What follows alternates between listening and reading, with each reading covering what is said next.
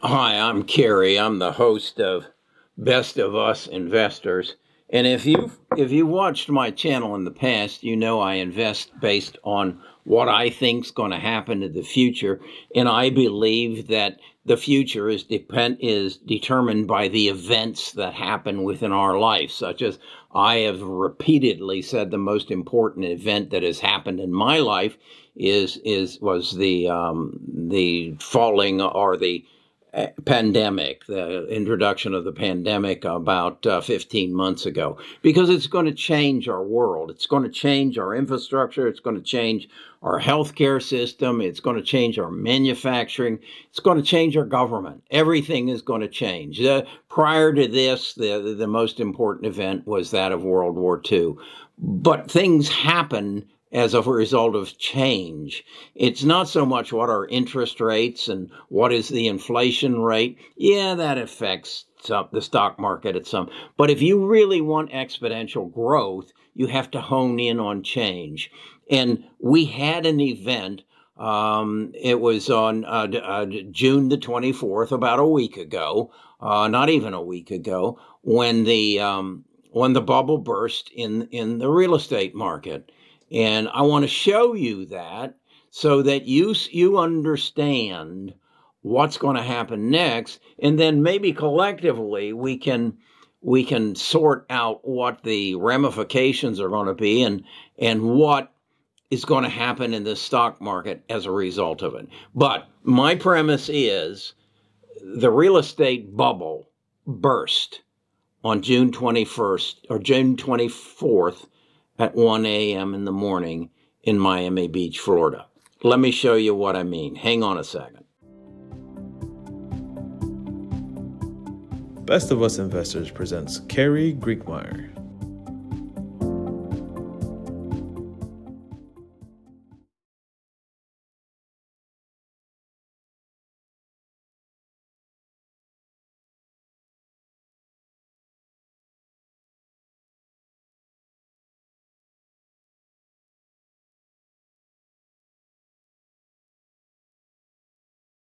That was the video of that building coming down.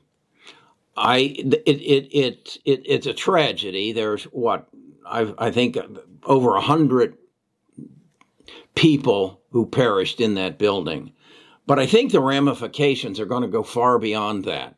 I think that we need to recognize that there are 300 more high rises in Miami just like that. Now, they weren't all built 40 years ago, but I think it's fair to say that those buildings, the future building on those buildings are going to stop, and there's going to be some ramifications that we need to address. Give you an example. The tallest building there in Miami is the Panorama Towers. It's 85 stories. The one you saw go down is 13. The second one is the Four Seasons. It's 70 stories tall, and I want to point out the two Tequesta Point was built in 1999. It's down the road. It's 22 years old. It's 40 stories tall. There's 269 condos within two towers. Here's a picture of it. I'd ask you the question, if you were going to Miami this weekend to celebrate 4th of July, would you check into any of those condos? Would you sleep overnight in those condos? I was out walking in Jamison Park yesterday, and I came across the gentleman. He and his dog were sitting by the creek, and we just got in and conversation, and it led to this event. And as it turned out, he was a civil engineer. And he said to me, I retired, and the guy who replaced me was also a civil engineer. And he says, I was talking to him day before yesterday, and he shared with me that his mother lived in the Champlain Towers and that she had called 48 hours, 2 days before and said, son, this building's making a lot of strange noises. And should I be concerned? Again, he was a civil engineer. And she said, Mom, why don't you go stay with Joyce? Joyce was his sister, her daughter. And let me look into it and let me phone around and find something out. She said it was moaning. The building was moaning. Well, we all know what happened. About 36 hours later at 1:30 in the morning, it came down. You got to know there's going to be a congressional investigation. There are going to be people, thousands of people, trying to get out of their obligations to pay the mortgages on condos up and down the beach of Miami. You know that if your mother were living in one of those condos, you'd say, Mom, let's put it on the market and get it sold and get you into a single-family home.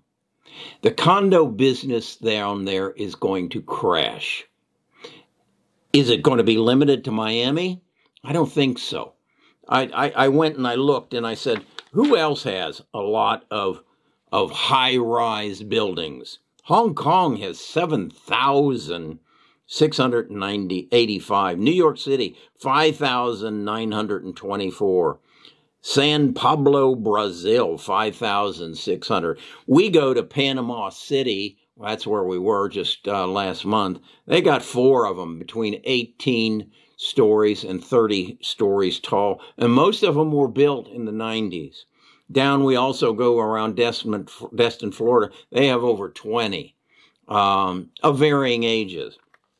If I was going, and I'm going to Florida for Thanksgiving, and Nita and I'll spend either a week or 2 weeks down there, you aren't going to get me in a 13-story building adjacent to the ocean, the Gulf down there, built on sand.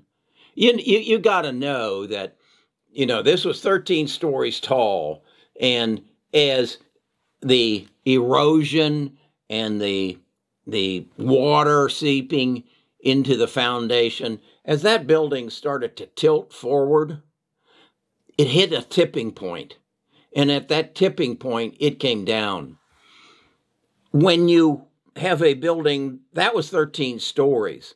When you have one that is 70 stories or 85 stories, that tipping point is even less of a lean forward. You're going to have a hard time getting me into a condo like that. The risk and reward just isn't there. If my mother was alive, I wouldn't let her. At this point, I'd be talking to a real estate agent, recognizing that I wasn't the only person talking to that real estate agent or agents. And I'd say, get my mother out as quick as you can. I don't care what the price is. The prices on those are going to tumble. The buildings are going to stop. The Florida has already issued a mandate that any building is over 20 years of age has to have a civil engineering report within 60 days. Now, when the bubble bursts, it has far further reach. What's going to happen to the banks? What's going to happen to the banks with all those mortgages? Well, we know if you were paying on the one that pancaked down, and you were on the seventh floor, and you're now dead under a pile of concrete, you aren't going to pay your mortgage. Your kids aren't going to assume your mortgage. No one's going to assume your mortgage. So the bank's going to eat that one.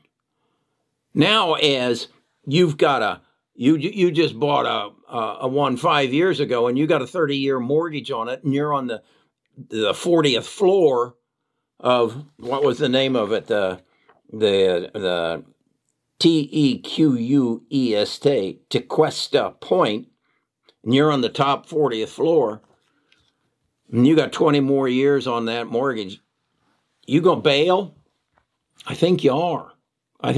You know the value of that building's going to come down, and it's the last one out who loses. So what's going to happen to the banks? They're going to have foreclosures. They're going to be people who just walk. particularly if it's owned by a corporation, they'll just walk and let the bank suck it up. So what does that mean to you and me? And wait, it won't stop.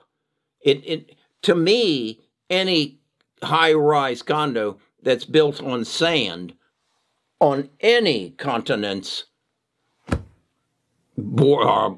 seaside, they're going to empty.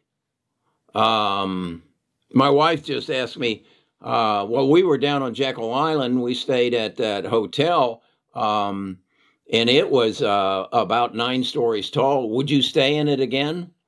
I wow, I got to think about that. I got to really think about that. I need to see these reports. I need to understand. But in the meantime, no, I don't think I will. I don't think I would. Well, I'll find a single family home and rent it, a rental, a vacation by owner. So what am I going to do? I know if I could short construction companies in Miami, you bet, because they ain't going to be working for a while. Do I want to be in bank stocks? No. Do I think I want to be in single family homes in Florida? Yeah. How about trailer parks? Yeah. There's going to be a lot of people moving away from those high rises. The single family real estate is going to be just escalate in price because you're emptying those, what did I tell you, 300 high rise condos along the Miami beach, and then go up to Fort Lauderdale, and then go up to Daytona, and then go up to the other cities on up. This is a investment opportunity to stay away from the banks. Now, what does that mean to us as a nation? As I said, there'll be a congressional investigation. Everything will stop. We've got then on top of that, we've got the forbearance coming off of the banks on July 30th. Do we see another insolvency of the bank or lack of liquidity within the banks? What happened when we saw that before? Well, we saw it in 2008. And as a result of that, the federal government pumped $4 trillion into the economy to get us out of that, or into the banks to get us to save them through the subprime crisis.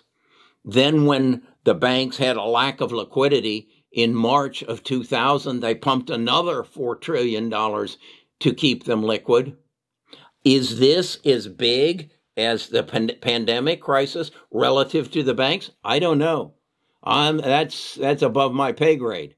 But I know they aren't going to let them fail. It wasn't their fault. They shouldn't fail. But the reality is this is going to affect your investments. How will it affect it? If you aren't in the banks, you won't be affected. But that's more money coming into our economy, and where's it going to end up? Well, it's going to end up the same place it ended up in 2010, and that went to tech. And then it's going to end up the same place it ended up in 2020. And that went into tech. Why? Because tech is what the solution to all our problems. Tech is the solution to our medical problems. Tech is the solution to our broken supply chain. Tech is going to be the solution to this. Tech is going to be called on to say, evaluate these, give us some artificial intelligence, and tell us the next one that's going down. So I'm going to stay invested where I am. I'm going to stay invested in what's going to change the way I live. And I'm going to stay focused. And I guess that's really the emphasis of this video. This has nothing to do with inflation. This has nothing to do with interest rates. This is an event. An event. We had an event called the coronavirus 15 months ago. We had an event called the cyber attacks of the Colonial Pipeline about a month ago. We had an event of a collapsing building in Florida. This is how I direct my investments. That's what this channel is all about. Figuring out what's the undervalued asset today relative to the event that happened yesterday. That's what Best of Us Investors, that's what Carey Grinkmeyer is all about. If you'd like to be a part of this, by all means, subscribe so you're notified when I put out my next intelligent video. And then come to bestofusinvestors.com and sign up for our Discord where we talk about this. We call it a tribe, the power of the tribe. I'm of the belief that if you and I put our heads together, we're smarter than just me. If we can put 1 million heads together, we're smarter than a quantum computer. And we can figure these things out. That's what this channel is all about. I don't care what the interest rates are. I don't care if there's inflation. Tech's going to take me through it. I know what's going to happen in the future. I read. Believe it or not, I read. The future is coming faster than you think. And it just took, somebody just hit the accelerator in the last 15 months. And it's coming quick.